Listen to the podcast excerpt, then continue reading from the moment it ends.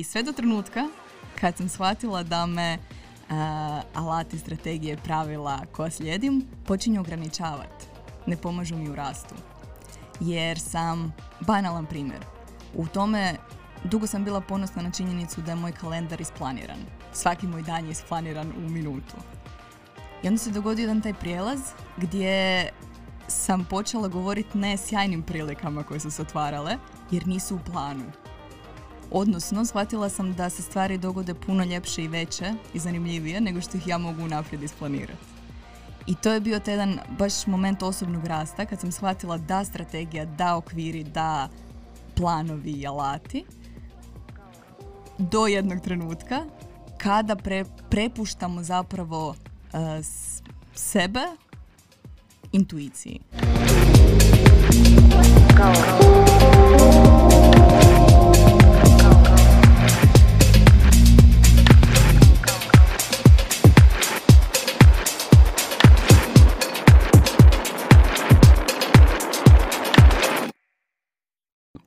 Moje ime je Vinko, a ti pratiš Lud podcast.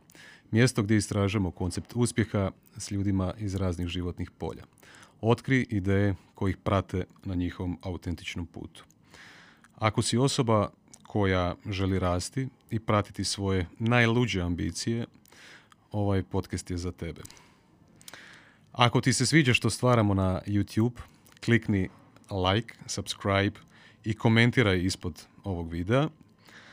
Ako ti se više sviđa audio ovaj podcast, možeš nas potražiti na platformama kao što su Spotify, Apple Podcast ili Google Podcast, a i aktivni smo na Instagramu, pa zaprati lud.ig. Ok.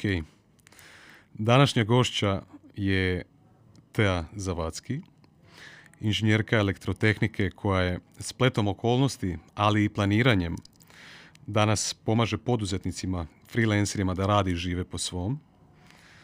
U tijeku svoje karijere otkrila je da voli prenositi znanje drugima i to je ono čime se danas bavi. Jedan na jedan consulting, poslovne radionice za tvrtke na teme produktivnosti, prezentacijskih vještina, growth mindseta, storytellinga, design thinkinga i tako dalje. Tea je najomiljeniji osobni brand u Hrvatskoj, uz ljubaznost, vječni osmijeh na licu i dobru energiju koju prenosi na sve nas, a sve ostalo ovaj, saznaćemo upravo sada.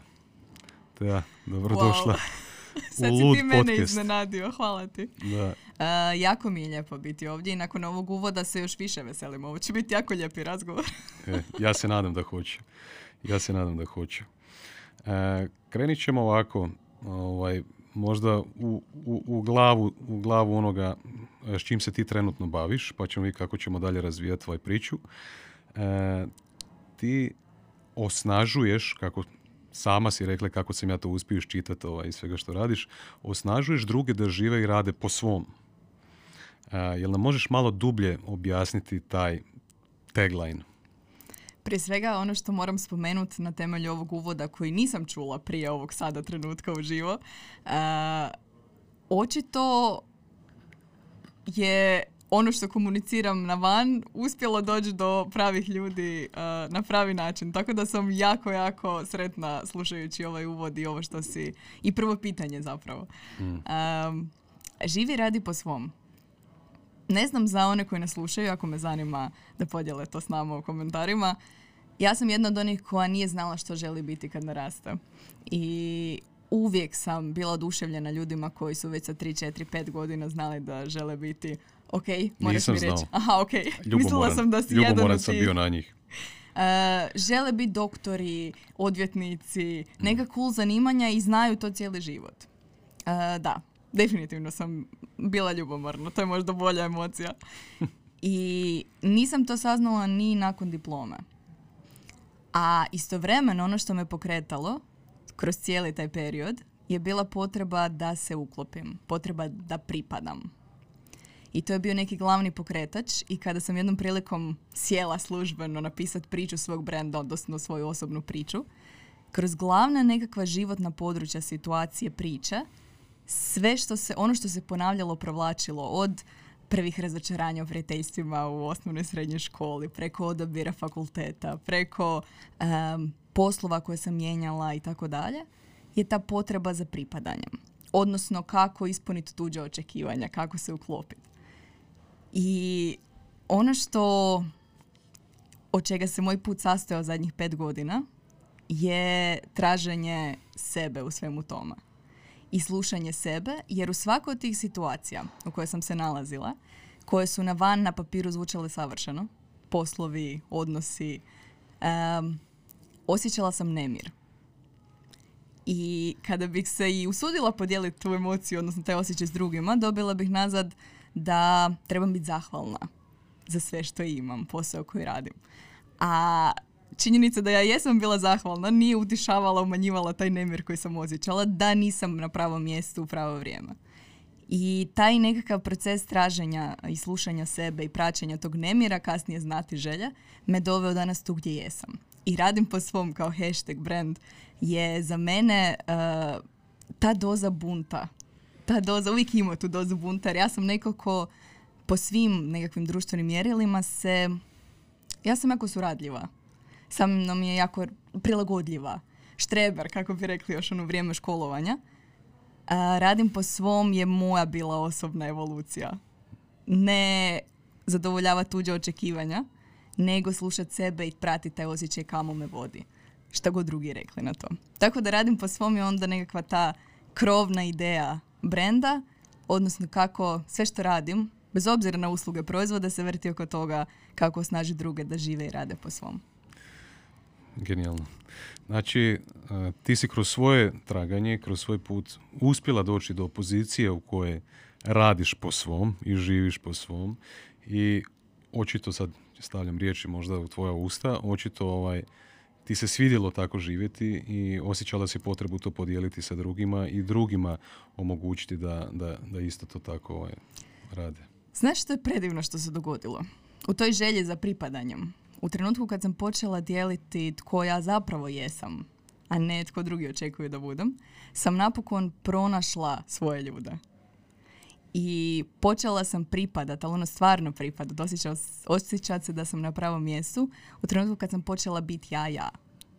Prije toga sam ja se uklapala i bila dijelom različitih skupina e, društva ali nikad nisam imala osjećaj da 100% pripadam. Tako da najbrži način, najbolji način da nađemo svoje ljude je da prvo budemo mi mi, a onda počnemo to komunicirati na van. Mm. I, jer postoje. Znači, svijet je ogroman i nemoguće da smo mi jedni, jedini, samo takvi posebni, posebna pahuljica, kao što volim reći. Um, ima nas još. I što je naravno ovaj, internet nam je olakšao da, da pronađemo te svoje ljude uh, na cijeloj ovoj našoj bijeloj planeti, da ju tako nazovem, ili šarenoj lopti, ajde. Uh, pa nekako tu iz, ako sam ja dobro shvatio, uh, nekako tu i, i zapravo ovaj, do, dolazimo do, do tog tvog puta ovaj, koji jako puno ima veze i sa, i sa online svijetom, jel tako, i sa digitalnim marketingom plus edukacijom, ali ja bi recimo tu tvoju priču, evo recimo poduzetničku, krenio sa jednom izjavom koju, koju sam ovaj, pročitao tvojom. Ti si rekla kako je poduzetništvo ples između strategije i intuicije. Vrlo duboko promišljamo o stvarima, ovo je genijalno, pa bi volio da, da mi, meni, a naravno ovaj, i publici, a, detaljnije objasniš šta, šta misliš ovaj, s, s tom izjavom. Hmm. Meni je prvi put iskreno kliknula kad sam naišla negdje u bespočima interneta na koncept uh, slikara i platna. Slikara i platna. U kontekstu kreativnosti. Da je slikaru potrebno platno i potrebno su mu, potrebni su mu okviri potrebni su mu alati, kistovi boji i tako dalje. Mhm. Potreban mu je motiv ili smjer. A onda unutar tih okvira zapravo stvara i prati intuiciju, izražava se kreativnost, kako god ćemo to nazvati. I moram priznati da je ovo relativno nova moja spozna. Nisam uh, pričala o tome unazad par mjeseci možda. Um, Zato što se moja prva nekakva faza poduzetništva svela na strategije alata, na okvire. I okviri su ono što su mi dali sigurnost prije svega da full time prijeđem u poduzetništvo. Okviri, alati su mi uljevali to nekakvo samopouzdanje um, u korake koje poduzimam. I bilo mi je potrebno, nek- ta sigurnost mi je bila potrebna u prvim fazama. I što si spomenuo kako objasniti intuiciju. Ja zapravo, postoje neke stvari u biznisu i životu, u svijetu, koje postoje. I svjesni smo mi da postoje. Objašnjenje i način na koji onda ih uh, tumačimo drugima se razlikuju. Od religije preko znanosti i tako dalje. Uh, Produhovljenim ljudima, ljudima koji više su ovako otvoreni za, ja kažem, vuvu stvari, E, njima bi pričali o intuiciji kao vodstvu većem od njih i tako. S druge strane, kad pričam s inženjerima, analitičkim tipovima, e, njima objašnjavam da je intuicija zapravo samo način na koji naš mozak komunicira s nama, odnosno naša podsvijest, na temelju svih iskustava, informacija koje prikuplja, prikuplja ih jako puno u svakoj sekundi, ali svjesni dio mozga jednostavno ne može obraditi sve njih u tom trenutku.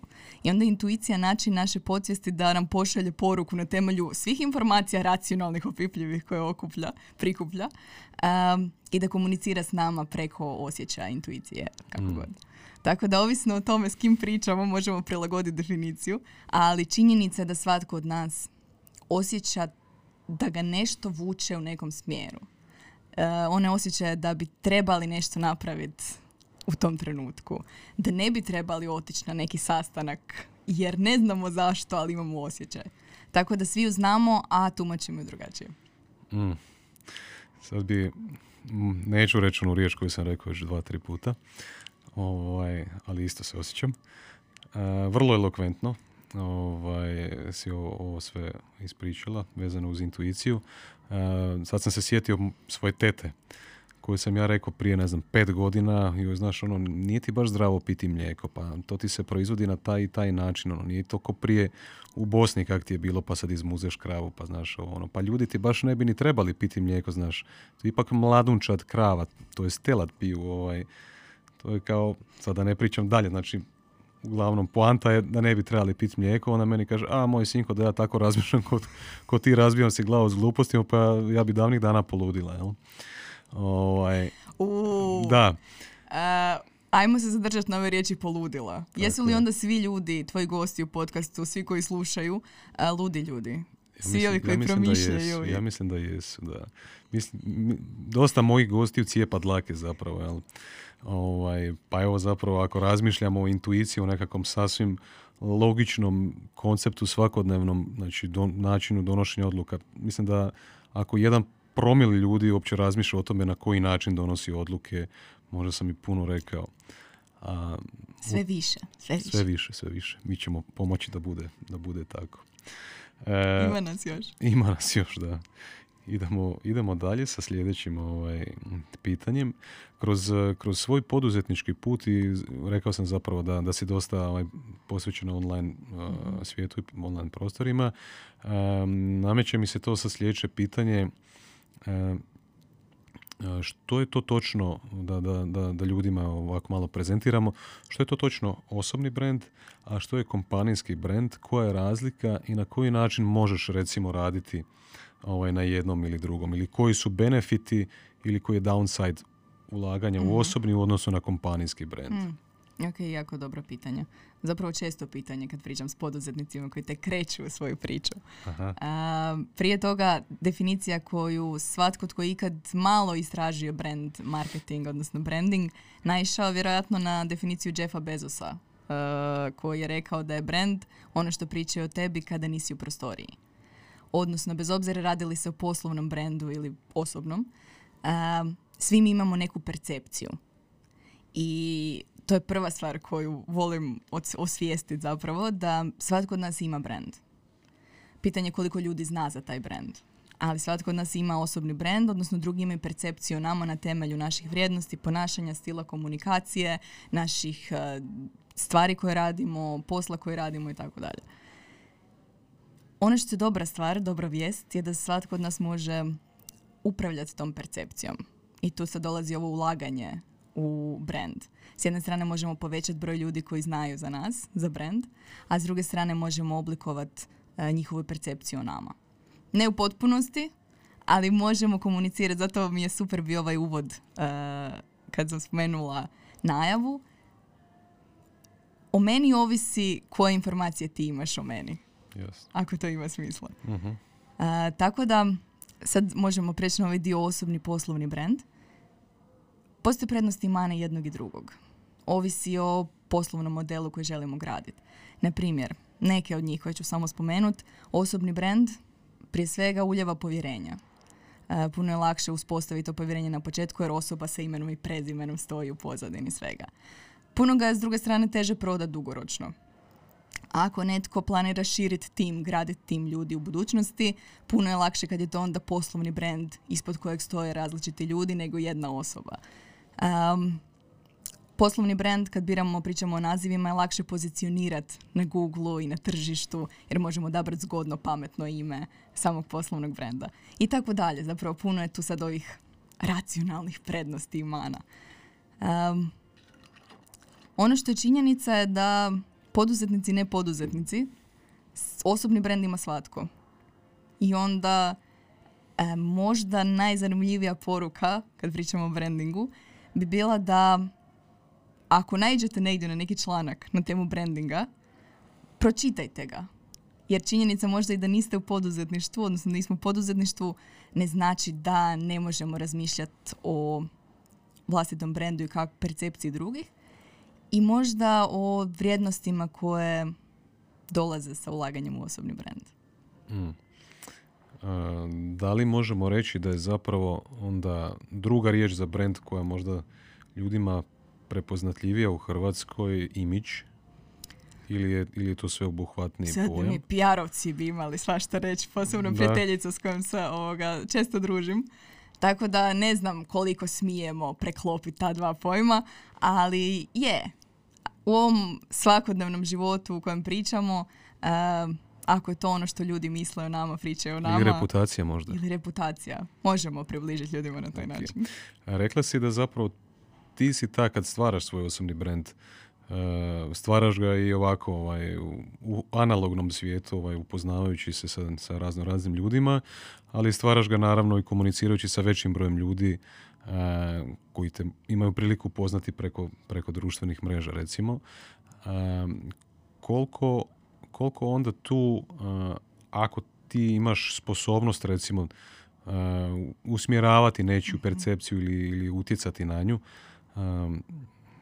kako, kako naći nekakav balans između toga u, u toj zapravo iskrenosti, tko si točno ti, kako se prezentiraš, da li se prezentiraš u svom pravom svjetlu ili onako gradiš neki balon koji, koji može eksplodirati možda jednog dana. Hmm. posebno kad to tako prezentiraš, ja nikad ne bih išla u smjeru izgradnje balona koji može puknut, eksplodirati jednog dana, jer iscrpljujuće. Ne znam, ali pretpostavljam da je iscrpljujuće graditi brand koji nema preklapanja s nama, odnosno koji zahtjeva puno glume i pretvaranja. Jer, pogotovo na našem tržištu, premalo je da bismo glumili na taj način. I s druge strane, često čujem, znači, do mene dođu pitanja preko prijatelja poznanika koji me znaju, od njihovih prijatelja poznanika, jel te ja stvarno, pa sad dopuni pridjev, tako, ne mhm. znam, uvijek nasmijan ili tako, šta god. E, tako da, očito jesmo skeptični. Očito nemamo povjerenja u to da osobni brendovi koji gledamo oko sebe u online svijetu jesu zbilja preslika stvarnih ljudi u pozadini. I ono što možda vrijedi reći je da nisu nikad 100%. Dakle, ja prva online ne komuniciram 100% onoga tko jesam. Što više kad sam kretala u cijelu tu online priču, prvo što sam napravila bio popis stvari o kojima ne pričam online. Jer moj odnos sa mojim mužem, moja obitelj, nekakve privatne stvari nisu dio te priče. Um, što je ono bilo pitanje? pitanje je bilo ovaj, doza iskrenosti, autentičnosti u svom prezentiranju ovaj, recimo široj publici. I gdje je mjera. Da, da, Um, Meni se desi isto da zaboravim šta sam pitao. toliko mi je bio da ovaj monolog. Ili da razmišljam šta ću sljedeće pitati pa ne slušam gosta, ali to je sve isto praksa, ono, tako da sam sve bolji i bolji u tome. Je. I super mi je slušati tvoje intervjue. Znači, preslušala sam, sad sam ih binge watchala nekolicinu u zadnjih par Super. dana, ali digresija, opet ću zaboraviti šta je bilo pitanje. Iskrenost, Iskrenost, odnosno gdje je tu prezentaciji to je. Ako gradimo brand, u pravilu ga gradimo s nekim poslovnim ciljem, posebno u poduzetništvu. I ono što ja volim, od čega volim krenuti, ponovno balans. Što drugi žele čuti, trebaju čuti o nama i što im želimo zapravo dati. E, Prvo se volim staviti u poziciju ljudi kojima se obraćam i razmisliti o tome što je njima bitno znati prije nego što zaprate sadržaj, prije nego što me kontaktiraju za potencijalnu suradnju, prije nego što kupe program. Tu dolazi ovaj dio stavljanja u njihove cipele i razmišljanja koje informacije o meni, mojim vrijednostima, mojoj priči, mojem znanju, mojem iskustvu su im bitne. S druge strane, gledam koji dijelovi onda moje priče odgovaraju na ta pitanja. Dakle, ne moraju ljudi znati sve o meni. Ali prije nego što donesu odluku, bitno im je znati slažemo li se u vrijednostima, razmišljamo li na isti način o svijetu oko sebe, e, znam li ja uopće o čemu pričam, tko su ljudi s kojima sam radila prije. I onda se trudim da nekako informacije koje im dajem budu u potpunosti iskrene i autentične. E, ne bih nikad predložila pretvaranje i uvećavanje činjenica koje nisu točne. A s druge strane dajem samo one informacije koje su im potrebne u, u biznisu da donesu poslovnu odluku. Mm, zapravo, pretvarajući se vr- vrlo brzo ćemo naletiti na nekakvu ovaj, prepreku koja će, preko koje ćemo se potepsti, zato što je vrlo teško ovaj, onda održati taj integritet onoga ako to zaista nismo mi. Da. Ali što je, evo, nisam, nisam još do sada podijelio sa publikom e, ovu izjavu, nadam se da ju neću zezni zato što je dosta triki, e, koja kaže ja nisam ono što ja mislim da ja jesam, ja nisam ono što ti misliš da ja jesam, ja sam ono što ja mislim da ti misliš da ja jesam. Što znači da smo, naša samo slika se mijenja u odnosu ovaj, sa svakom dru- drugom osobom. Jel? Ako je to tako i u analognom svijetu, ovaj, to je očito tako i u digitalnom svijetu. Ovaj, I to je konstantan proces samootkrivanja i, i onoga što mi želimo zapravo kroz tu svoju samosliku odašiljati nekome, nekome drugome. I to je stalno taj ples onoga ko sam ja, kroz moje mišljenje, pa mi ti kažeš ko sam ja kroz, kroz feedback, ja isto onda nekako to ovaj, zapravo tvikam i unaprijeđujem, jel? O da. Da se ta slika, ovaj, jedna i druga slika da se spoje nekako u nešto. I to je zapravo ta autentičnost, a ja is- m, nisam puno osoba upoznao koje su u potpunosti jednaki sa bilo Mm. kim da su u društvu. Znači, ako sam ja Vinko sa Teom ili Vinko sa Mhm. svojom ženom ili sam Vinko sa svojim, ne znam, prijateljem ili sa svojim šefom ili sa nekim, to je po meni uspjeh. Biti sa svima jednak i da li je to moguće nisam siguran. Nisam ni ja. I čak bi razmislila o tome jesmo li stvarni mi kad smo sami sa sobom Mhm. ili u različitim tim pozicijama, odnosno situacijama, odnosima s drugima. Jer činjenica je da, kako to obično biva, ljudi koji su, na- sam na- su nam najbliži dobiju najgore od nas. U smislu dobiju cijelu paletu naših izdanja, koja nisu uvijek Nikakvog naj... filtera nema. Nikakvog filtera nema. A, da, užasno zanimljivo, zanimljivo promišljanje i zapravo je pitanje tko je onda stvarna verzija nas. Ja često ljudima kažem da nisam nasmijana uvijek. Ja kad sam sama sa sobom doma se ne smijem bez veze. Ali moja je želja u interakciji s drugima dat energiju i dobar osjećaj. I to je trud koji ulažem svjesno. I znači li to onda da je to prirodno ili neprirodno? Mm. Kako si stvorila tu naviku? Da li si bila taka ovaj, od uvijek ili Od uvijek. Ali to je u tvom... dobra psihoterapija i- bi našla razloga za to tamo negdje sigurna sam u roditeljima odgoju u ranim da, da, danima, da, ali od uvijek, od osnovne, možda i od vrtića. To je jedan vrlo, vrlo ovaj, efektan alat u tvom arsenalu, bi ja rekao. Ovaj, nadam se da ću ponijeti barem jednu stvar ovaj, Sad- od tebe sa sobom, a nek, nek to bude to. Sad samo jedna druga perspektiva a, i super se uklapa zapravo na temu osobnog brenda i priče autentičnosti. to je tvoja percepcija i predivan mi je taj ovoga, feedback i hvala ti. Ali je samo jedna strana priča. Postoji cijela druga, um, drugi dio zajednice, odnosno ljudi online, koji će na taj osmijeh, odnosno moj stil komunikacije, reći da je neozbiljan i da je Mm. umjetan i da je pretjeran. I svašta sam Mm. čula kao povratnu informaciju. I ponovno se vraćamo na tu nekakvu autentičnost i da li dijeliti svoju priču i koliko je otvoreno online. Što ju dijelimo autentičnije, to su veće šanse da nađemo ljude kojima, koji su naši ljudi. Koji rezoniraju, s nama, Tako da. je. Tako je. S našom porukom, s našim vrijednostima. I, tako I to dalje. nikad neće biti svi. Jasno. I ne trebaju. Ajde već kad smo došli do toga, ovaj, pa možeš nam reći kome se točno obraćaš uh, kroz svoj sadržaj online. Uf. Sad, znaš ono kao da kod postola na najgore cipele. Iako stalno pričam o ciljanoj skupini, sad ću totalno failat ovo pitanje. Ja sam recimo primijetio da uglavnom se obraćaš ženskim osobama, Mm, I to je bio proces. Znači, Je.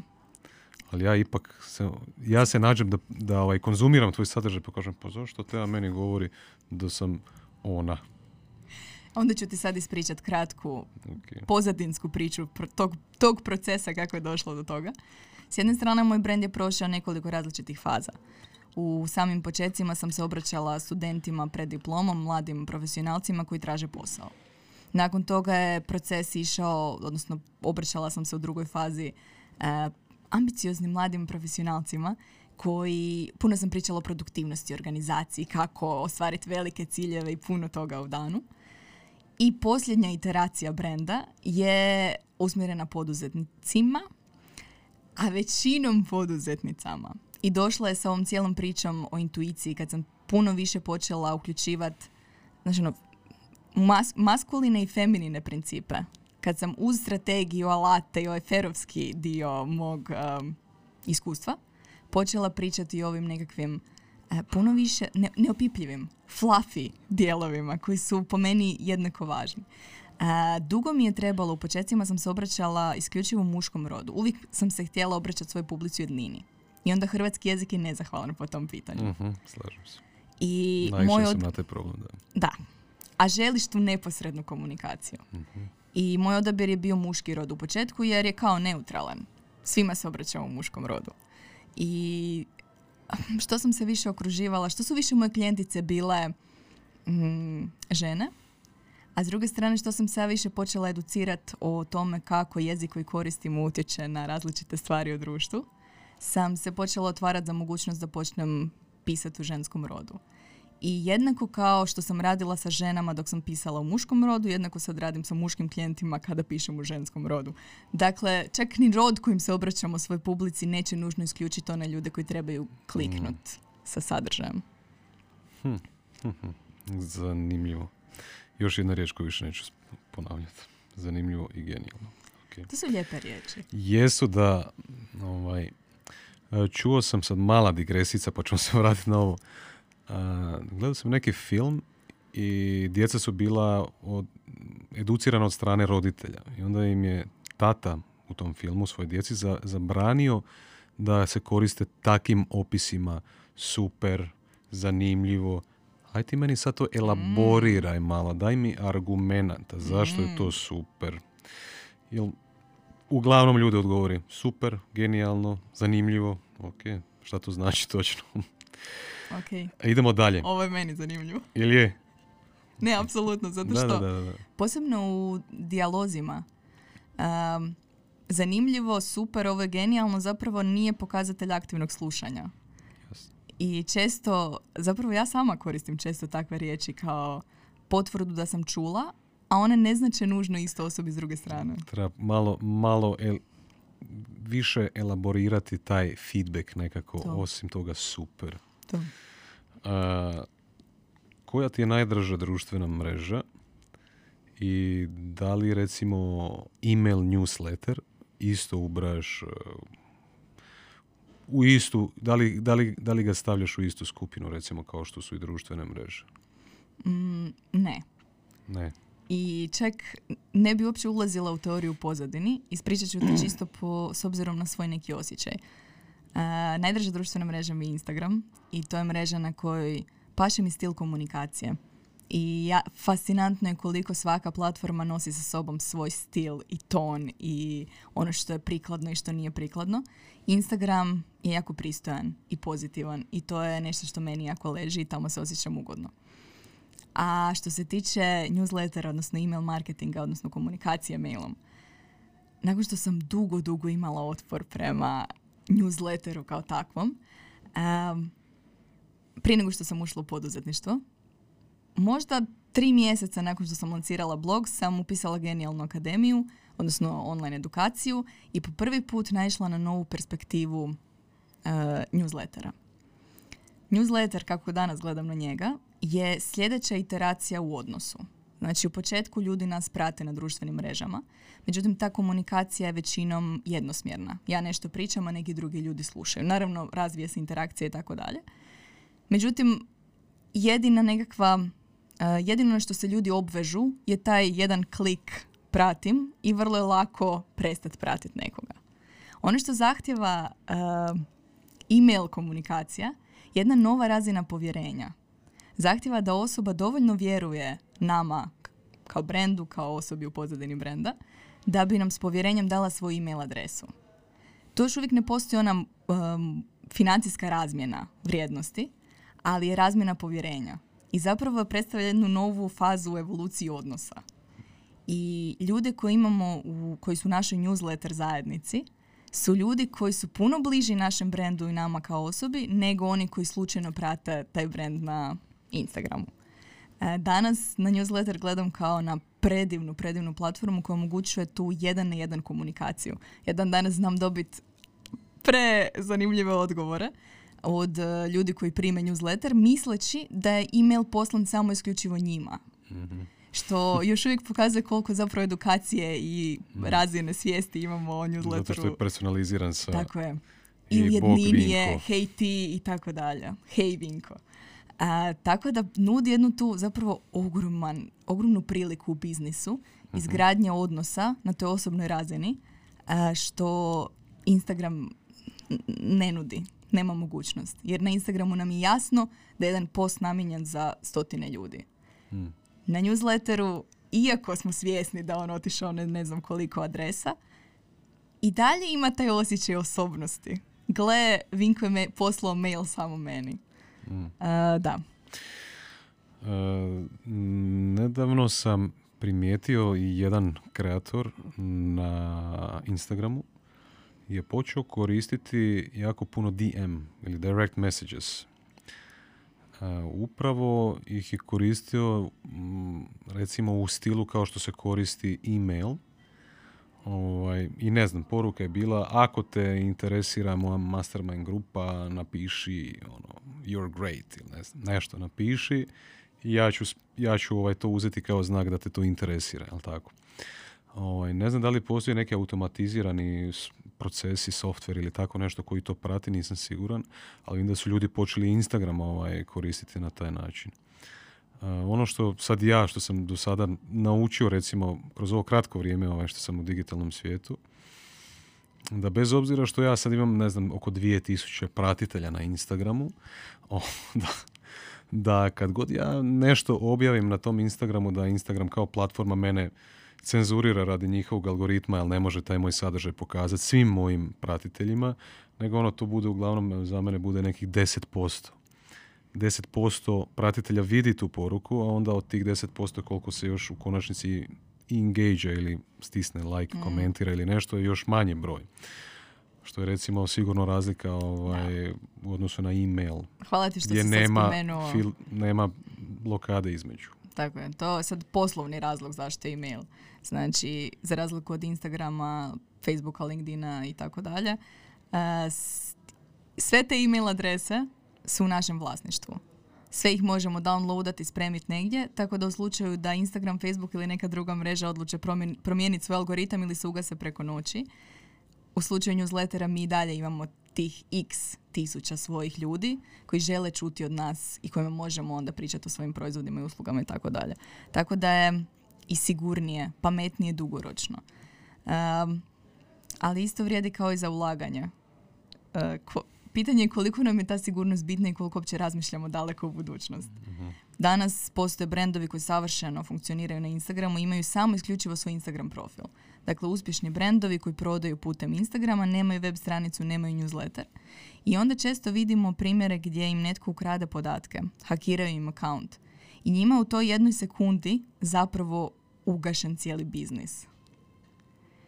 I onda mogu oni kreirati novi profil i pozvati druge da im pomognu vratiti mm. te ljude i pronaći put do tih ljudi negdje online. Ali je rizik ogroman. Mm. Ja kao nek, netko tko je ziheraš i voli tu razinu sigurnosti, mm. ne bi mogla živjeti u svijetu u kojem moj biznis ovisi samo isključivo o Instagramu. jasno.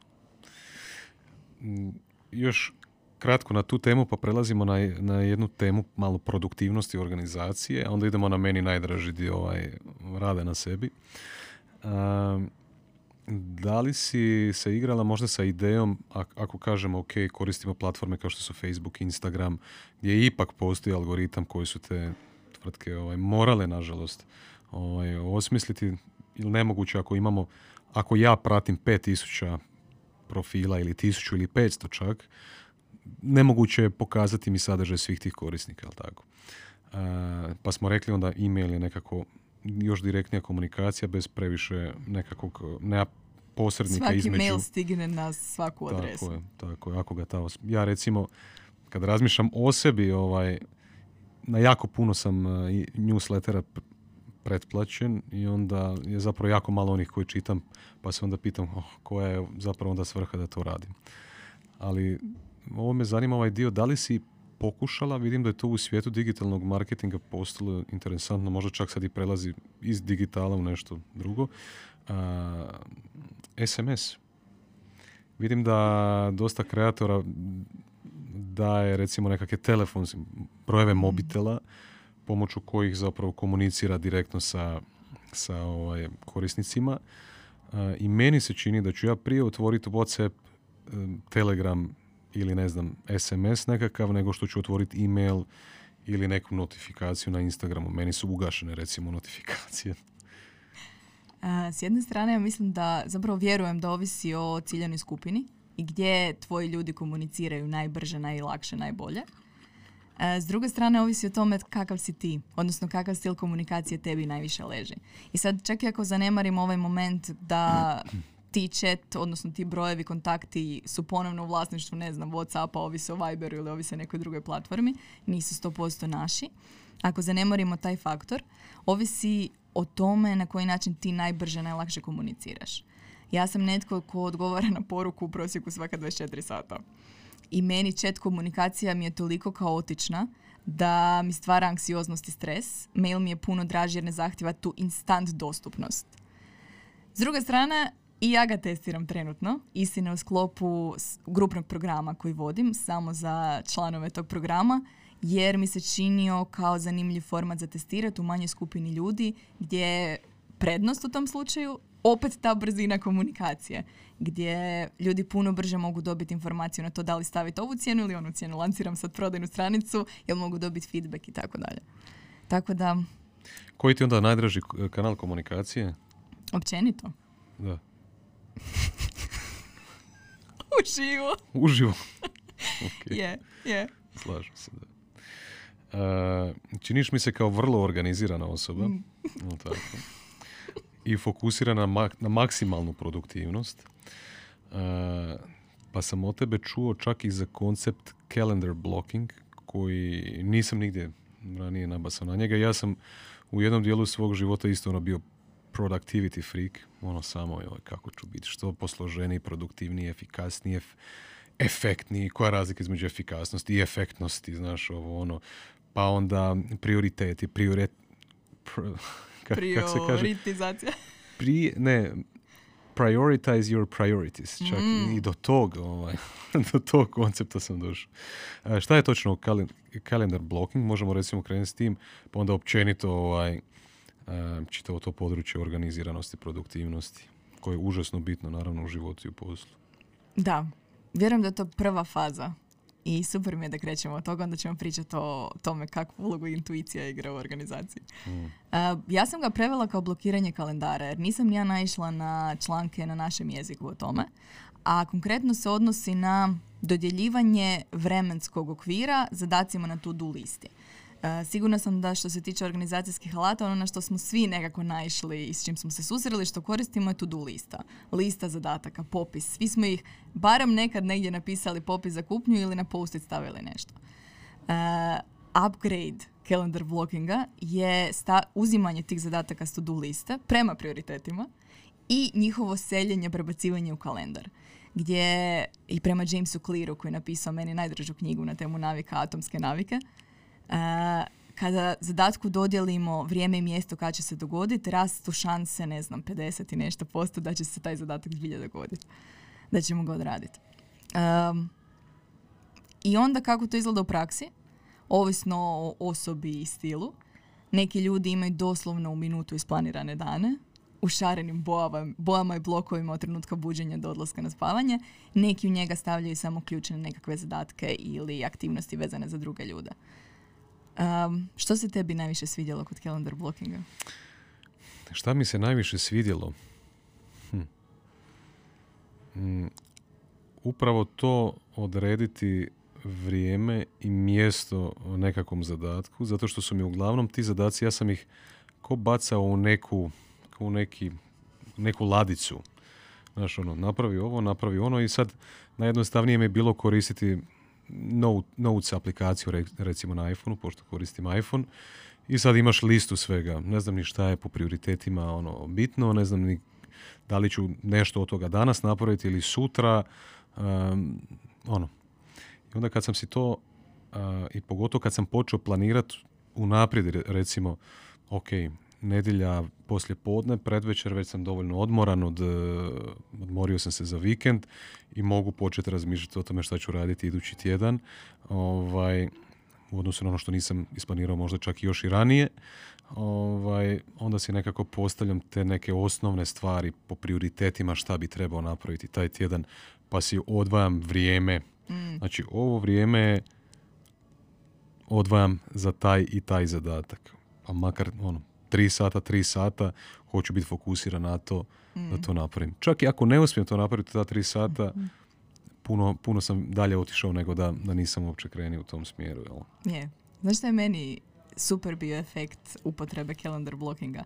Ne znam li ti se ranije događalo dok su svi ti zadaci bili na jednom mjestu, da taman navečer toneš u san i sjetiš se nečega što se mora dogoditi, a zaboravio si da se mora dogoditi. Od banalnih stvari da nečiji je rođendan u subotu i treba kupiti nešto, a zaboravio si na to, do biznis stvari, zadataka za posao. obećala sam nekome da ću ga nazvati, a nisam.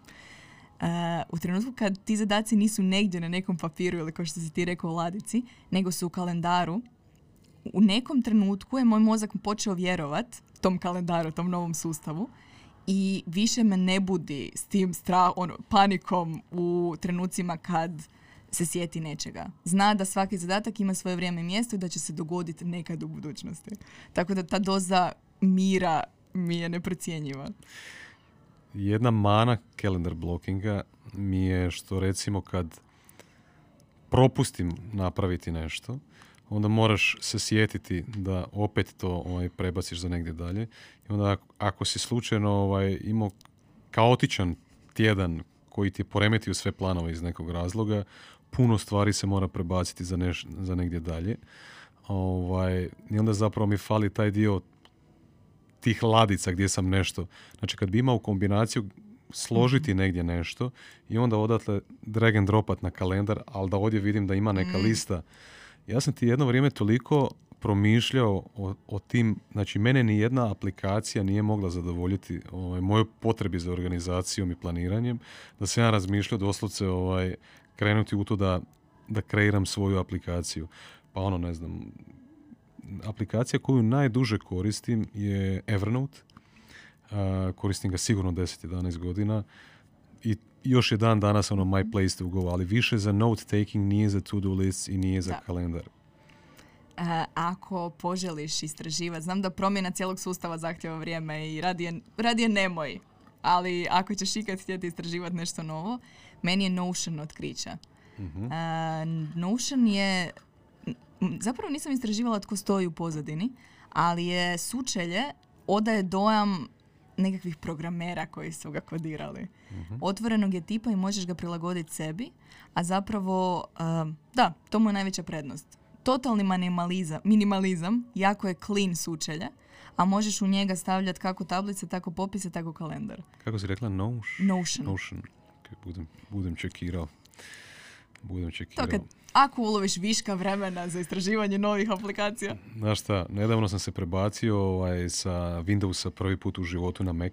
U, sa PC-a na Mhm, Mac i ovaj, onda skužiš koliko je zapravo tih podsvjesnih procesa ono, si- sam koristio ovaj, koliko je sad teško. Ono, još pogotovo u tom trenutku sam imao ono, užasno puno posla i još sam se sad morao baviti s tim, ono, bio sam lud. Kako sad to, ono, sad mi je taka gužva na poslu, imam toliko puno zadataka, sad se još moram, ne znam više ni šta je copy-paste, ono, ne znam ništa. Ovaj, tako da do- treba, timing. treba timing pogoditi za, za, za promjenu takvih nekih alata. Ali zapravo si najbolju stvar napravio. Ja sam napravila potpuno krivi prijelaz. Ja sam skoro šest mjeseci ili duže koristila i PC i Mac. Au. To je trajalo, to je bilo baš kriminalno i gotovo se nisam prebacila na Mac na kraju jer je bio službeni. Nisam imala čak ni financijsku incentiv, motivaciju. Um, najbolji način iz mog sad ono lošeg iskustva je zatvoriti PC, dat ga dalje i možda najbolje u trenutku kad imaš najviše posla kad moraš skužiti kako funkcioniraju prezentacije, dokumenti, copy-paste. Tako da mislim da si zapravo super. On, sumnjam da je bilo jednostavno i pretpostavljam da je došlo uz dozu stresa, ali Sad ti ovaj, da, došlo uz dozu stresa definitivno, viš kako sam isto ovaj ljubitelj produktivnosti kao i ti, pa onda i tih hekova nekakvih malih koje možemo koristiti kroz ove te uređaje kao što su iPhone ili, ili, ili MacBook. A, možda nisi čula za ovaj hack, pa ono neko ko koristi isto MacBook i iPhone, pa ono možda ne zna. A, da li znaš da možeš, recimo ako želiš poslati neke fotografije s mobitela na mail koji je na MacBooku, da doslovce možeš otići na iPhone, selektirati tih par fotografija, kliknit copy i onda doći na Mac i sam stisnit paste. Direktno u mail. šta? Povezani su. Zezaš. Na iPhoneu klikneš copy i onda odeš u Outlook aplikaciju ili ne znam koju aplikaciju imaš na Macu i sam Wow. stisneš paste. Ok, ovo I nisam funkcionira i, s jedno, ono, i vice versa, jel? I ideš. Tako da je odlična, odlična A stvar. to je taj, navuku te se tim integracijama Imaš i povezanosti. jako puno tih detalja sitnih. Recimo screen sharing aplikacije na Macbooku isto. Ja s kolegama s kojima radim na poslu, nas trojica, sva trojica imamo Mac, eh, Macbookove. I ono, ej, de, digni se, dođi pogledaj u tablicu. Ne, screen share, pogledaj tablicu, Mm. sjedi. Isto aplikacija, nativna ono, jel? Čudo. Da. I sad, ajde idemo ovaj, s ove teme produktivnosti, mogli bi to ono, vječno o tom, imam jako, da jako da. puno pitanja za tebe. A, jednog dana ću se odlučiti. Ljudi su mi davali feedback da su mi predugački pod, podcasti, to su mi davali Ne. na početku taj feedback. A ja se razmišljam da im kažem, na šta baš me briga, ono, ako hoću da bude tri sata, bit će tri sata, šta me briga. Ovaj, pa ćemo vidjeti. Ja to podržavam, posebno zato što postoje kratki podcasti Da. i postoji prilika na tržištu za duge formate. Plus, ako pogledamo, znači ja se volim voditi sljedećim pravilom. Ako u svijeti postoji netko tko radi to uspješno, u smislu ima podcast koji traje 90 minuta i postoje ljudi koji ga slušaju, očito je moguće. A ako tebe uz to i veseli dugi format, Najbolji dio svakog podcasta mi je bio zadnjih 15-20 minuta. I to pogotovo kod onih podcasta koji su trajali oko dva sata. da. Znači, u potpunosti, u potpunosti se uđe u flow komunikacije, osoba se opusti s druge strane, a, dođemo do, do, do te nekakve balanse između sp- spontanosti i strukture i bude, To. bude baš genijalno. Ja, podcaste, najdraži podcasti su mi oni koji su zapravo komunikacija dvoje ljudi na kavi, ja se osjećam ko muha na zidu. To su mi najdraži podcasti. Predobro. Tako da meni ovaj tvoj me podsjeća najviše na to. A, super. I Ne ja ne, smijem bi mijenjala. Ne. Ja ne bi mijenjala taj feeling. Dobro? Neću. Sljedeća tema. Vidit ću. Sljedeća tema. E, ajmo kratko sam se zadržati na ovome. Dnevnike sam vidio da neke na storije ovaj, stavljaš na, na Instagramu. To su tvoji nekakvi dnevnici ili si kupila nekakav dnevnik? Vidim da ima neki quote ono na, na vrhu svakog dana. Da li Predivan pišeš dnevnik? Mm, ne. Ne? Za nekoga ko, ko se izražava pisanjem, ja sam jedna od onih koji ima neispisane bilježnice i bilježnice iz djetinstva. I uvijek sam htjela biti osoba koja piše dnevnik, ali nisam osoba koja piše dnevnik. A, ali i dalje vidim benefite u pisanju. I način, moj kompromis je bio pronaći najmanju moguću naviku pisanja dnevnika kojoj ću ostati dosljedna. I onda sam je pronašla u Five Minute Journal, to je dnevnik koji dijelim i predivanje, gdje je ideja napisati samo tri stvari svako jutro na kojima si zahvalan, tri stvari koje planiraš napraviti taj dan i afirmaciju s kojom ćeš ući u taj dan. I to je zbilja pet minuta ujutro. A zašto ga dijelim na storiju? To je ovaj dio kako ha- hakirat sam sebe. E, ja jako dobro reagiram na accountability, odnosno na očekivanje drugih ljudi. Mislim da smo to savladali u početku. I činjenica da sam se obvezala pod navodnicima svako jutro na storiju podijeliti sliku dnevnika, odnosno činjenica da postoje ljudi koji očekuju, je nešto što je meni pomoglo usvojiti tu naviku dosljedno. Tako da, hek, osobni hek. Mm. Sad si skoro zagrebala u sljedeće pitanje, onako ovlaš si ga dotaknila. A, zapravo veliki dio a, osobne, naše osobne produktivnosti je i mogućnost promjene. Jel tako? Ali prije toga još bi nešto rekao. Ja, meni je, ja sam pobornik one izjave losers have goals and winners have systems. Mm. To mi je recimo ovaj, i, i tu dolazi sad ova promjena ponašanja, navika i tako dalje. Znači veliki dio osobne produktivnosti je i sposobnost naša, mogućnost promjene ponašanja, navika. A, kako ti recimo ovaj, ideš u tom smjeru da, da izbaciš nekakvu naviku ili nekak, nekakav obrazac ponašanja da uvedeš u nekakve novi koji recimo osnažuju za, za, za tebe pa onda kasnije za tvoju okolinu, jel? Mm, teško je. Znači, ni, ka- zašto mora biti tako teško mijenjati sam sebe i svoje obrazce? Znači, Na najbolja vijest. Kužiš.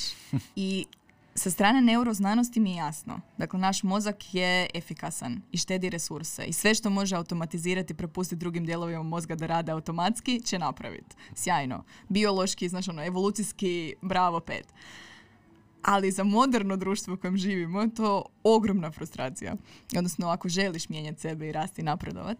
S jedne strane, najbolja vijest koju sam čula mi je bila da... Ja sam zapravo vjerovala da se ne možemo previše mijenjati tamo negdje nakon 25. 26. nakon što smo oblikovana ličnost. A onda sam otkrila da se možemo i da se zapravo mijenjamo cijeli život i to mi je bila najbolja vijest ikada. Jer razina mogućnosti i tko sve možeš postati do kraja života je onda neograničena. A s druge strane je toliko teško promijeniti jednu malu naviku u svom danu. I svaki put kad pričam o tome sam potpunosti svjesna koliko je izazovno. I tu se dolaze na scenu ovi poznavanje sebe, prije svega, jer ne reagiramo svi na jednake motivatore e, isto. A s druge strane, cijeli ovaj niz različitih knjiga na temu promjene ponašanja iz dana u dan. Jer dugoročno, znači rijetko kad ljudi, osim kad su u pitanju neki tragični događaji životni i tako dalje, se promijene od jučer do danas. Puno češće je to proces koji je trajao neko vrijeme. Nekad se mislilo da je to 21 dan, danas je i do 6 mjeseci. I duže. I ako gledamo promjene, ima onih trenutaka kad se okrenemo i druga smo osoba nego što smo bili prije, ali između toga prošlo jako puno dana u kojima smo napravili male, sitne, neprimjetne korake prema tome. I onda se sve svodi na male korake svaki dan. I sad je pitanje šta kome, šta za koga funkcionira, ali generalno, ono što James Clear kaže, prije svega mali, male promjene, ja želim pisati dnevnik, ali neću krenuti sa pet stranica dnevno, jer to neće trajati dugo, nego tri rečenica. I onda tri rečenice svaki dan, koje će možda dugoročno postati stranica i tako dalje. Dakle, male promjene, plus neki mehanizmi koji će nas držati dosljednima. Za nekoga je to accountability buddy, odnosno osoba koja, će- koju ćemo poslat podijeliti story ili poslat poruku ujutro. Netko ko će pitati, e, jesi napravila danas, ne znam, tih pet sklekova koje si rekla da ćeš napraviti. E, za nekoga je to stavljanje kvačica i održavanje niza kroz vrijeme, neprekinutog niza, to je isto tehnika, jedna od online. Em, za neke ljude definiranje kada će se to dogoditi, gdje i tako dalje. Sad opet ću se vratiti na atomske navike kao super resurs za promjenu. Atomic Habits, James Clear. Ok. Um, Si za- čitao? nisam pročitao. Tam je, pročitao sam uh, Charles Duhigg, uh, kako se zove? Habits? Power of Some- Habits. Power of, of Habits, da. Pročitao sam i ranije dosta puno knjiga na tu temu. Koncepti su uglavnom slični. I dok sam bio u ranim 20 sam, 20 sam počeo svjesno uh, raditi na tome da, kažem tako, instaliram nove navike ili obrazce ponašanja, neke sam uninstallao. Ovaj, Možda još i važnije. tam je te usporedbe sa, sa računalnim svijetom ili nekim digitalnim svijetom su mi zanimljive. Tako ja i proučavam ovaj naše biće ovaj kao nekakav ono hardware sa nekakvim softverom, softverom uh, gledam na naš mindset kao na nekakav uh, ili iOS ili možda na nekakav Windows operativni sustav koji ima onda kasnije razno razne aplikacije što su naše vještine, ovaj, tako ja to gledam. Znači mindset je baza, aplikacije su ovaj, vještine. Jel? A, I rekla si nešto malo prije, pa onda ćemo zagrebati u taj svijet osobnog razvoja. Znači, rekla si da si u 20-ima shvatila da ipak se mi možemo mijenjati, da nije to sve negdje zapisano tamo u zvijezdama, pa ono, naša sudbina je poznata. A, I onda dolazimo do tog koncepta growth mindset. Šta je to growth mindset? Ili kako bi preveli na hrvatski mentalni sklop razvoja, razvojni mentalni sklop. Ono. Tako nešto. Da vjeruješ da se možeš mijenjati, recimo. ono. Evo sad si ga definirao, tako da ne moram uopće. E, rastući, razvojni, svašta sam čula različite varijacije na temu, a zapravo se svodi na uvjerenje da svaka naša karakteristika do onih najnevjerojatnijih kao što je IQ, za koji se dugo vjerovalo da se s njim rađamo, da je svaka od naših karakteristika promjenjiva kroz vrijeme. I to je glavna postavka growth mindseta. Da se možemo mijenjati, a onda iz toga proizlaze, proizlazi motivacija za promjenom. Jer kada bismo išli kroz život, znači suprotnost fixed mindsetu, growth mindsetu je fixed mindset, odnosno fiksni mentalni sklop. Sklop u kojem vjerujemo da smo rođeni takvi kakvi jesmo i često e, ćemo ga čuti u razgovorima ja sam takva i prepoznat po takvim rečenicama. I ono što je loša vijest, ja sam jako dugo bila ponosna na svoj growth mindset i hodala svijetom, ja čak ne moram ni pročitati knjigu Mindset koja je uvela taj koncept, jer imam growth mindset. Meni to nije potrebno. Dok nisam na kraju i odlučila pročitati knjigu i shvatila da svatko od nas je kombinacija oba, ovisno o životnom području o kojem pričamo. I ja Kara- sam... Karel Dweck. Tako je, je, tako je. ok. A, ono što je recimo u biznisu bio moj growth mindset, u odnosima je bio poprilično fiksan i tako dalje. Sad bih mogla izvući niz primjera. E, tako da, to su nekakvi, ja mislim da je to prvi korak od kojeg polazimo u osobnom rastu. Jer ako ne vjerujem da se mogu promijeniti, zašto bi se uopće trudila? Mhm. Tako da prvo je to vjera u promjenu, a onda pričamo o tome kako.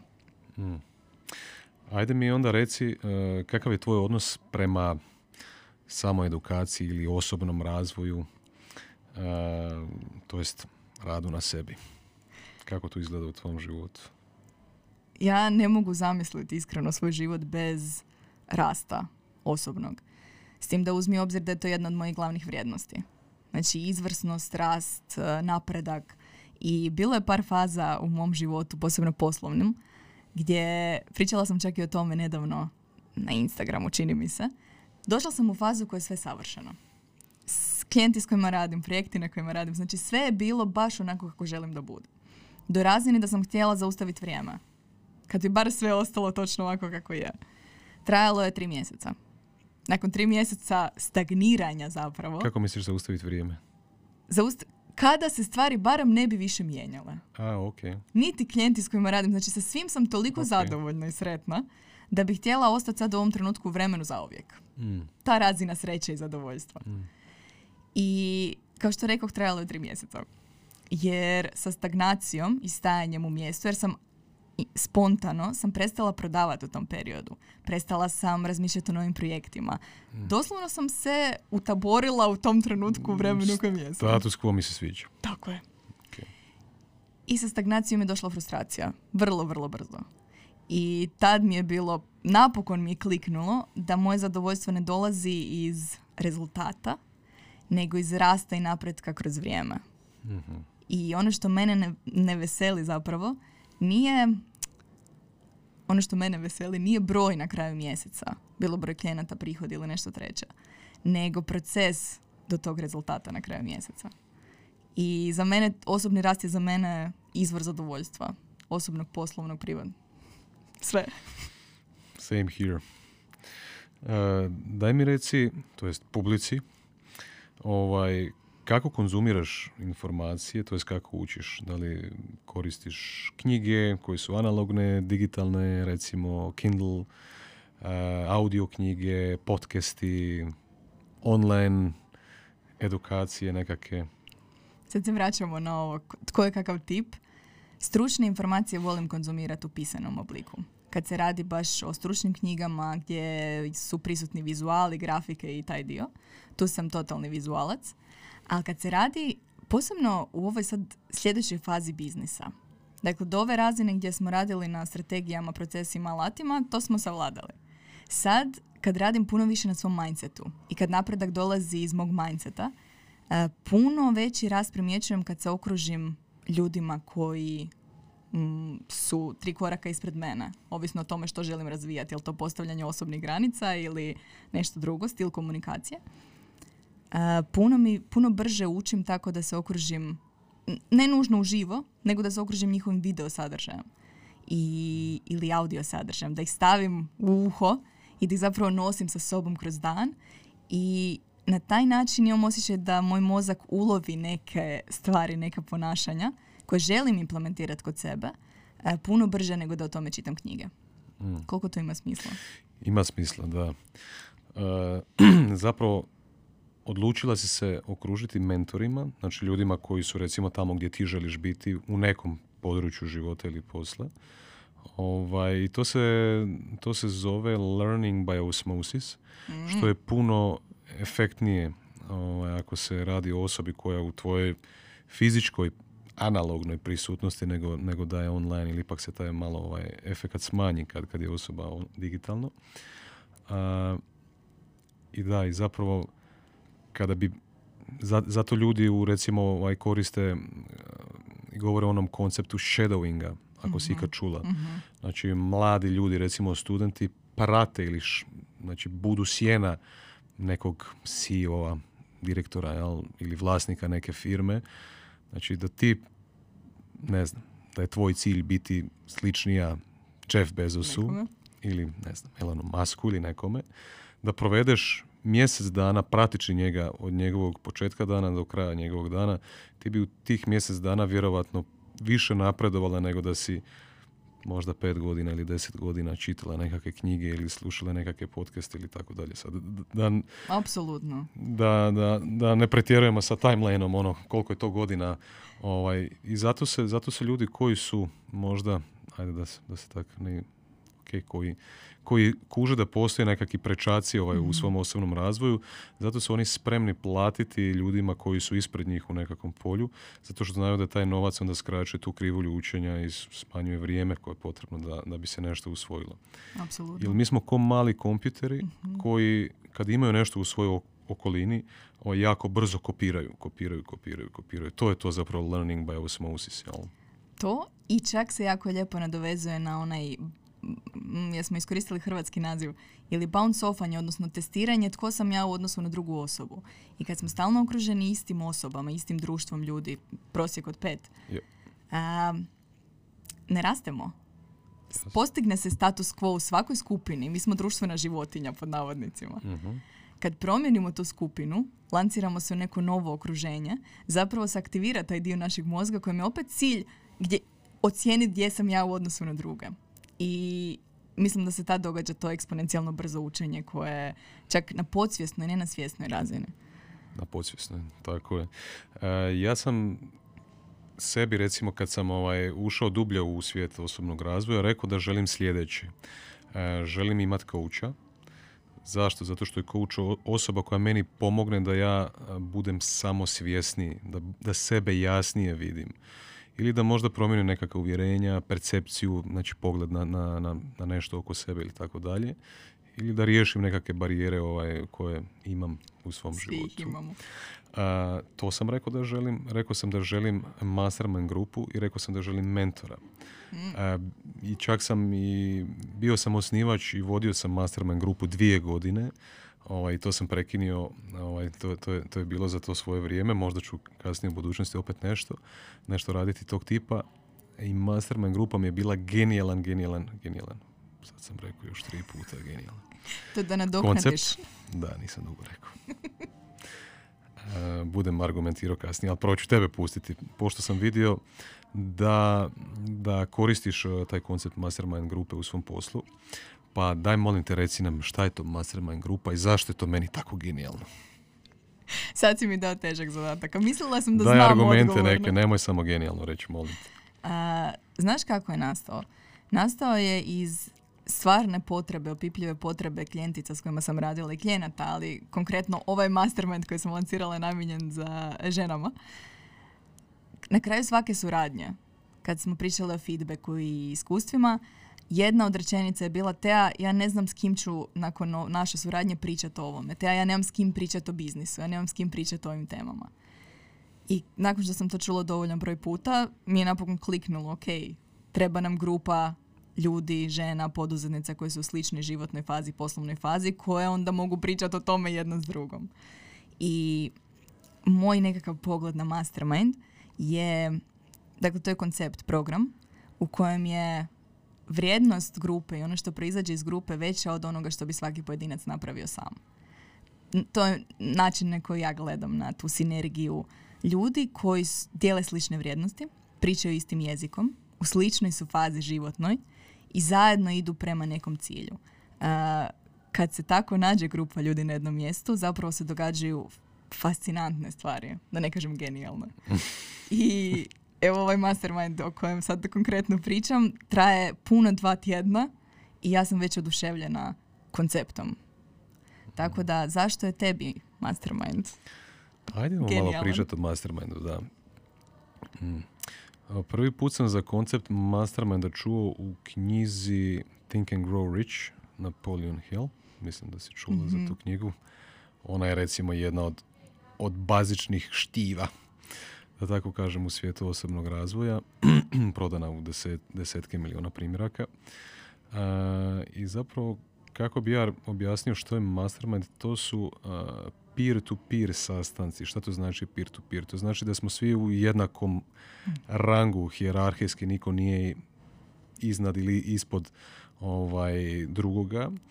A, I ja recimo, kad sam osnovao tu svoju mastermind grupu, koja se zvala već tada Lud Mastermind, a, pa sam čak imao neke ideje da, da to preimenujem u Lud Master Heart, zato što ma- mind nije sve što, što nas nekako ovaj, opisuje. A što se zapravo desilo? N- mi smo se spojili, mi smo napisali čak i statut te naše mastermind grupe i definirali e, pravila, recimo ovaj, nekakva. Nalazili smo se svaki četvrtak u šest sati dvije godine zaredom.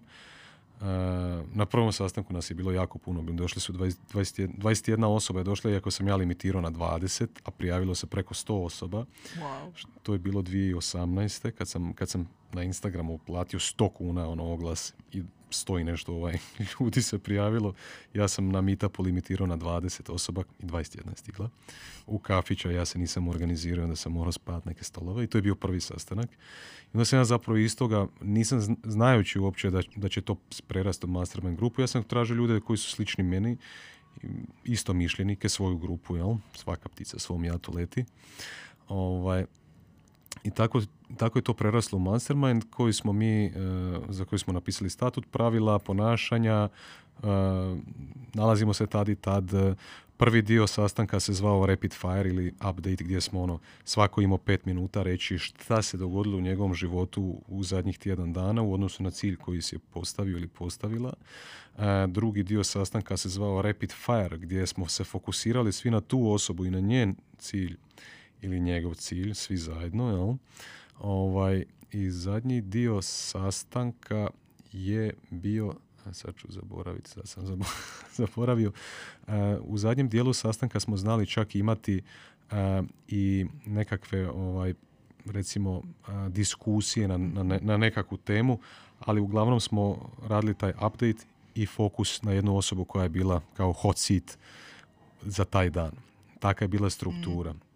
Aha, znači nisu svi bili u hot seatu svaki ne, ne, put? Ne, ne, Znači, taj tjedan smo se u potpunosti i to je vremenski jako puno vremena otpadalo zapravo na taj hot seat. Ta osoba je rekla, i to smo mi isplanirali recimo, ta, Teja, ti si sljedeći četvrtak u hot seatu, ono, ajde pripremi se pa da ti pomognemo što više.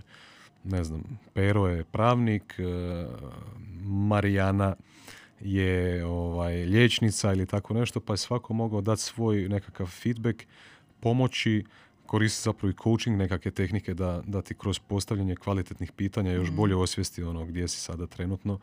E, Teja, znam ti ja uh, Đuru, pa evo ti od Đure broj, on će ti pomoći oko Instagrama ili tak nešto, tako da bilo je tu jako, jako puno ovaj, uh, rasta, pomoći, a na kraju smo ovaj, svi postali jako dobri prijatelji i to mi je jedno od boljih iskustava u životu. Mm. To je to. Da. To je točno to. I toga nam svima nedostaje. Naših ljudi i tih kvalitetnih, uh, dubljih druženja. Od onog gdje si bio i šta si radio zadnjih tjedan dana. Tako je. Baš, da. Tako je.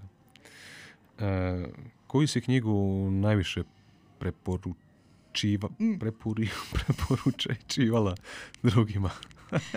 Pa ja mislim da je to ova koju sam preporučila već dva puta tijekom ove epizode. E, mislim da se nekako e, trenutno ta knjiga odgovara na većinu pitanja koje dobivam od najšire skupine svoje publike. I trenutno je i u mom backgroundu kad god sam na kolovima ili snimam nešto, pričam o atomski, atomskim navikama. uh tako da je nekako dobila najviše ovih shoutouta, odnosno preporuka. Mm. A što se tiče drugih nekih knjiga, ja uvijek se volim vratiti na mindset. Iako nije laka za čitanje. Ali je, od nje sve kreće. To je ono što smo rekli. Ako nije, ne vjerujem da se mogu mijenjati rast, ni neću. Mm. Tako da, da, to su nekakve dvije koje kojima se često vraćam. Koji ti je najdraži ili par najdražih podcasta? Lokalno ili... Recimo, mm, Lud podcast mi je sjajan. A čula si za njega? Lud podcast mi se jako sviđa, posebno formatom i trajanjem. Uh, iznenađujuće koliko zapravo kvalitetnih podcasta je nastalo u regiji. uh trenutno, od, čekaj, odgovorit ću prvo na pitanje. E, jako volim Ruby sa strane biznisa, e, intuitivnog biznisa. Kako se zove? Možeš? Ruby Lee. Ruby Lee. Mogu poslati kasnije linkove. uh Live School podcast, čini mi se. uh Recimo me pogađaju s temama u zadnje vrijeme. Um, Louis House i sad ostale, Marie Forleo i tako. klasika. Klasična ekipa. Da, i iznenađujuće mi je koliko zapravo raste ova podcast scena kod nas. Super mi je mm. to. Je, je. E, super je da, ja, ja sam, ovaj, kad sam krenio u taj svijet, svijet, onda sam rekao, o bože, dragi, vidi koliko ih se ono, niču ko gljive poslije kiše. Onda sam ono na, na drugu rekao, pa ono, pa nije to zapravo ni loše, pa neka rastu ko gljive poslije kiše. Ono. Tako je. Sa, sa porastom ponude, pretpostavljam da će onda i svijest ovaj, o podcastima u Hrvatskoj porasti, pa tako onda i, i potražnja. Ovaj, a, ja imam recimo viziju i raditi što više sadržaja na, na engleskom, pa jednog dana u potpunosti preći na sadržaj na engleskom, tako da mm. tražim čak i najbolje načine za remote podcaste, što je uvijek problem što se tiče tehničke opremljenosti, ali naišao sam i, i, i, tu na nekakve ove nove cake. E, tko ti je, znači od, od, tih stranih si rekla da ti je Marie Forleo, uh, Louis House, čak mi Mar, Marie, Marie Forleo mi nekako ovaj čak mi je slična i tebi, ne znam zašto. Tako nisi, nekakva nisi energija. koji to kaže. Nije. Marit je bila moja ha moment. Moja osoba u bespućima online svijeta s kojom sam kliknula kad sam ju otkrila i koja je meni bila onaj moment, aha, moguće mm jer jedan dio njenog, njene branding priče ja nisam znala što želim, odnosno multi-passionate entrepreneur, odnosno uh, poduzetnik koji ima više različitih interesa i kad sam vidjela mm. da poduzetnica sa više različitih interesa može uspjeti, sam ja imala taj moment, aha, moguće, nisam Mm. propali slučaj. Tako da Marija je baš obilježila veliki dio moje priče. Mm. Ajmo jedno cheesy pitanje. Koji ti je najdraži quote? Ajuj. Em, a da nije ovaj koji si ti već podijelio. Da. Otkriću ti tajnu. Otkriću ti tajnu. Jedna stvar u kojoj sam jako loša. Kriminalno loša. Kad me pitaju takva pitanja, konkretna, kao što je najbolja knjiga koju sam pročitala, moj mozak se smrzne i ne može se sjetiti naslova niti jedne knjige koju sam u životu pr- pročitala. Niti filma, niti serije. Kao da u životu nisam knjigu ulovila u ruke. I sad kad si me pitao za quote, ja ne znam, nijedan quote u životu nisam pročitala, nijedan. Ajde mi onda reci koji, koja je najbolja knjiga ili najbolji quote onda poslije koji se nikad nije napisao ili A. napisala.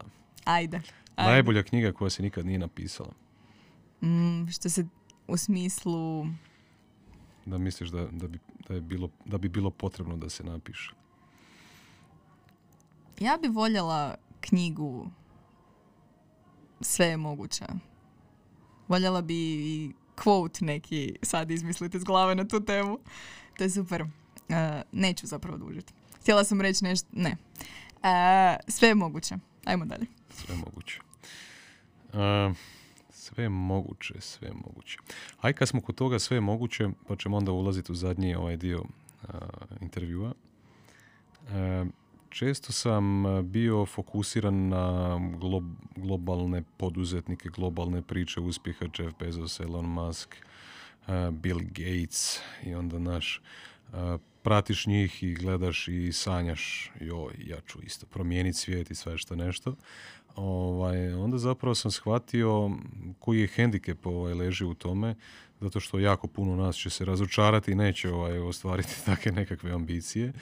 Ovaj, a opet sa druge strane sam shvatio koja je ljepota u tome da se fokusiramo na neke ovake priče kao što je Tea Zavadski, a, koji nije priča o uspjehu kao što je Elon Musk ili Jeff Bezos, ali jedna priča koja je nama bliska i zapravo možda još ljepša priča o uspjeha nego o uspjesima kojima se mi divimo ili kojima se diskutabilno. diskutabilno. klanjamo.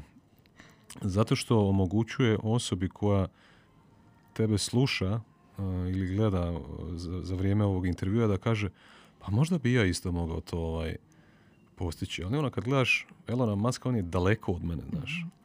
Šta misliš o tome? E, slažem se s tim. To je ovo, ja sam p- naišla na puno ljudi online, uspješnih ljudi online i trebala mi jedna Marie Forleo koja tad nije bila ni toliko poznata ni toliko uspješna da mi klikne, aha pa ja sam poput nje. I ta razina prepoznavanja nam je svima potrebna jer to su kao i oni citati koje čuješ sto puta onda kad kaže prava osoba u pravom trenutku. I tad ti sjedne, tad ti klikne. Tako da e, s te strane ovo što si rekao, možemo li ostvariti sve i... Em, ja sam zbilja, zbilja htjela biti netko tko će napraviti inženjerski nešto sjajno. Ja bi bila najsretnija kad bi moj poziv i moji talenti išli u smjeru nečeg praktično konkretnog, nečeg što mijenja svijet, nešto što mogu pokazati ljudima kao evo ovo je izum koji sam ja smislila. Ali nisam. I ne znam jesi ikad rješavao Strengths Finder, odnosno Gallupov a, test, koji... Sve sam testove osobnosti napisao. Također. I kad sam prvi put vidjela svoje talente i st- stvari u kojima imam neke predispozicije, sam imala onu reakciju Znaš kad ko klincu dodjeljuju, dodjeljuju uloge u nekoj društvenoj igri pa ti si policajac, ti si lopov. I onda imaš, dobiješ ulogu koju ne želiš pa imaš kao, a ne, ne želim ja to. Istu reakciju sam imala kad sam vidjela svoje talente kao, a ne, što da radim sa... Koji su bili talenti sad nas, sad Talenti- nas zanima. Uz Strategic, na koji sam jako ponosna i voljela bih da su svi moji talenti u tom opipljivom spektru, većina ih je u međuljudskim odnosima. Većina ih je relator, a, nekakav influence u smislu um, edukacije, input i tako dalje, komunikacije, što doslovno sam dugo, dugo mislila da nemam šta napraviti s tim. Želim imati nešto svoje, ali sve što imam, alate s kojima mogu raspolagati, su komunikacija i empatija. Šta da radim s tim? komunikacija, empatija. Pa možeš, A s ti, strane- možeš ti mijenjati svijet, ono, možeš raditi što god hoćeš. Da. Danas Da. koristim upravo te talente u poslu koji radim. Mislim da su to super talenti za imati. Da, super talenti za imati. E, da li ima neko pitanje koje te nisam pitao do sada, ovaj, a htjela bi nešto reći o tome?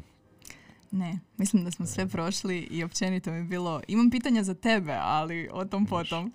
E, znači, ono, moguće. Je li ovo sad poruka za kraj? Nije još uvijek, imam još jedno pitanje Onda za nema, kraj. nemam pitanja dodatno. Nemaš pitanja dodatnih. e, e, LUD, akronim, znači Life of Our Dreams. E, isto tako na hrvatskom znači da malo onako kad te neko gleda sa strane, malo On si. Ako furaš svoju furgu, malo im se činiš ludim, pa ono, neka, neka, neka to isto bude i ta konotacija i to značenje. E, kako izgleda život tvojih snova? E, ili kako pokušavam ubaciti kao tagline neki optimal experience ili optimalno iskustvo. Možda je glupo, ali Mm. vidjet ću da li će se zadržati ili ne. Kako izgleda tvoje optimalno mm, iskustvo življenja za tebe naravno i što je ili zapravo možemo to sve zaokružiti kroz, kroz ono što sam rekao na početku istražujemo koncept uspjeha, kako izgleda uspjeh za tebe. E, znam da sad već svi znaju da je uspjeh i definicija uspjeha individualna i ovisi od osobe do osobe. S obzirom na moju priču i put do tu gdje jesam sada, uspjeh danas bi definirala, na kraju života bi mislila da sam uspješna, ako sam tijekom tog života donosila odluke ne na temelju tuđih mišljenja i strahova, nego na temelju intuicija, osjećaja, znati želje i poziva ili kako god će tko to tumačiti. I ako u svojim odlukama, godinama koje slijede, e, ću pratiti to, a ne ovo sve što ne bih voljela, e, mislim da ću biti jako zadovoljna. I sad to će obuhvaćat predivna iskustva i puno druženja sa psima i djecom i mužem i putovanja i meaningful značajne razgovore i um, biznise, niz biznisa koji će činiti pozitivne stvari u svijetu dok postoje. Ali generalno, ako ću pratiti taj feeling, bit ću jako zadovoljna na kraju. Mm. Sad moram reći nešto što da nije genijalno ili super. Ovaj, moj će, moja afirmacija u dnevniku će sutra biti prestani govoriti super, prestani govoriti genijalno, smisli nekakve Baš sam preciznije reći. feedbacke. Znaš što funkcionira? Umjesto prestani govoriti genijalno, počni Govori. govoriti više. Elaboriraj bolje, daj, Može. daj precizniji Može. feedback, daj precizniji feedback sa više argumenata. Uh, hvala ti, bilo mi je genijalno. Oh my God. Bilo mi je odlično. Bilo mi je super. Ali moralo je ovako Ali završiti. daj da, ajde reci ti kako je bilo, a da ne bude genijalno super. Bio je, bilo je značajno. Bilo je Bilo značajno. baš kvalitetan razgovor. U smislu, uživala sam pričajući o kvalitetnim temama koje, za koje vjerujem da će se i drugi prepoznati u njima i da Mm. će biti još ovih ludih eh, u, među slušateljima, gledateljima koji će reći ja isto. I zapravo, kao što rekoh, ima nas još. I moguće. Uh, nešto što ću ponijeti sa sobom je tvoj entuzijazam, osmijeh i dobra energija. Pokušat ću to ovaj, uvesti u svoj život zato što često onako djelujem jako ozbiljno. Može feedback onda s moje strane. Ajde. Meni je tvoja energija toliko uzemljujuća. Možda Ok. to na engleskom bi bolje zvučalo. Mhm. Jako umirujuća i e, ugodna. Ali baš ono grounding, to je pridjev. Što Ok. je neprocjenjivo zapravo. Tako da ne treba ti nužno više ovog ili onog. Aha. I kad e, sam slušala prethodne intervjue, to toliko dobro utječe na ljude. Intervjui koje ti imaš s ljudima su toliko drugačiji od intervjua koje su dali na drugim mjestima. Jer ta energija totalno unese neku novu atmosferu. Ljudi se opuste, osjećaju se sigurno, sigurnost uljevaš. Mm, Osjećaju se sigurno podijeli stvari koje možda inače ne bi. mm. Tako da nemoj nužno mijenjati ništa. Evo, neka feedback bude hvala ti. Ovaj, da, hvala ti. Ne, neću više ništa reći.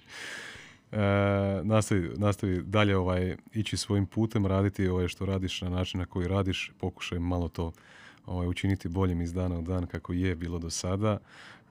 ljudi, hvala vam što ste gledali i slušali još jedan lud podcast. Vidimo se prema uobičajenom tempu svaki drugi tjedan, to jest dva puta mjesečno. Mm. Ajde, bok. Hvala, bok.